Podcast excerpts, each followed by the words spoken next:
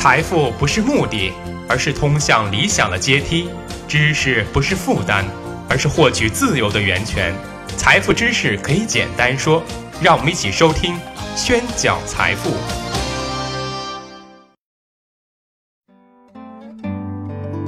欢迎大家收听《宣讲财富》，我是张宣成。现今的社会处处是层级，例如在学校里有校长、行政人员、老师和学生；军队里有上将、中将、少将；企业里呢，有董事长、总经理、主管等各种不同的职位、等级和阶层。我们每个人呢，都隶属其中的某个等级。拿破仑说过，不想当将军的士兵不是好士兵。抱着这样的心态，我们每个人都在不断地向更高层级前进，努力地获得更高的地位、更大的权利，以达到更贴近自己的理想生活。可是呢，事实又是如何呢？我们所处的层级真的是越高越好吗？德不配位，必有灾殃，这是出自朱子治家格言中的一句话，大概意思是说，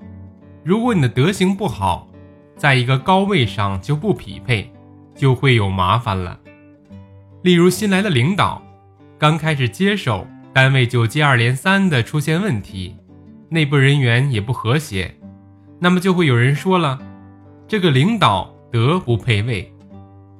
其实啊，德行配不配位只是一方面而已，而真正的问题是自己所寄生的位置已经超越了自己的能力，无法胜任了。不管是谁，按照层级直线向上寄生时，最终总会达到寄生的极限。至于会停留在什么层级，就因人而异了。而这样一个具有普遍性的规律，我们在经济学上叫做彼得定律。美国著名的管理学家劳伦斯·彼得根据千百个有关组织中不能胜任的失败案例，分析并归纳出了彼得定律。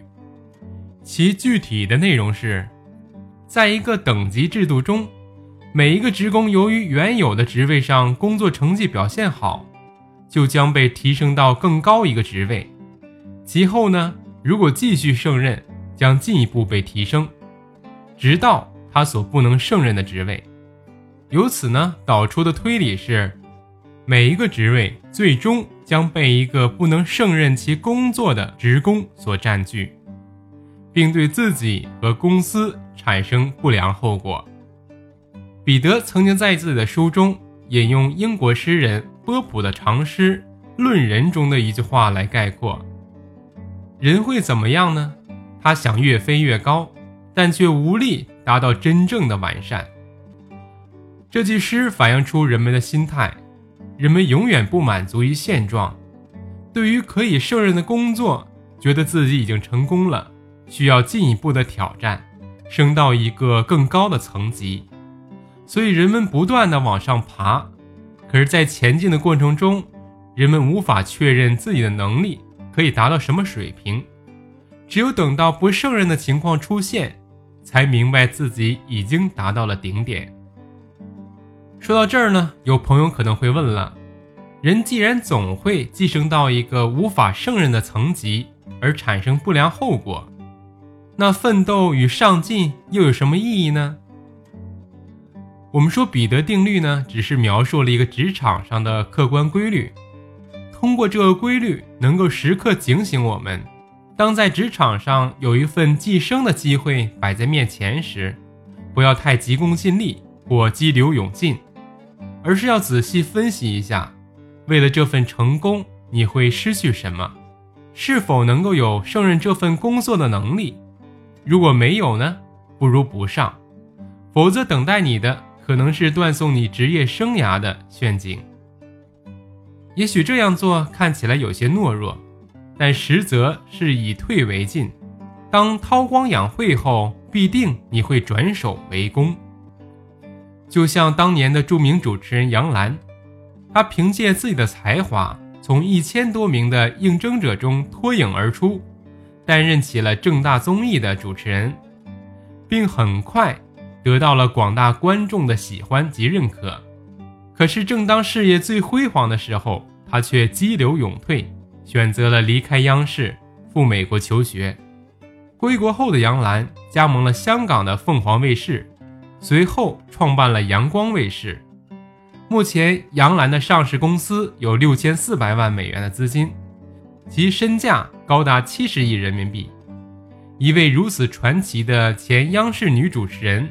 离开央视，当时令很多人都无法理解，可是现在看来，她的决定确实具有远见。按照她自己的话说，她当时已经登到了顶峰，如果再走就是尽头。她的离开只是为了攀登下一座高峰。她知道自己需要一个新的世界来重新飞翔。也许我们很少人会有杨澜一样的真知灼见和勇气魄力，但是在任何一次晋升时，我们能否问自己一个简单的问题，那就是这次的晋升能否带给我们快乐和幸福呢？如果带来的是焦虑和无休无止的加班，省略了生活中应有的享受，牺牲了自由与亲情，放弃了自己的意愿和爱情，那再高的职位是否还有意义呢？感谢大家收听，我是张宣成。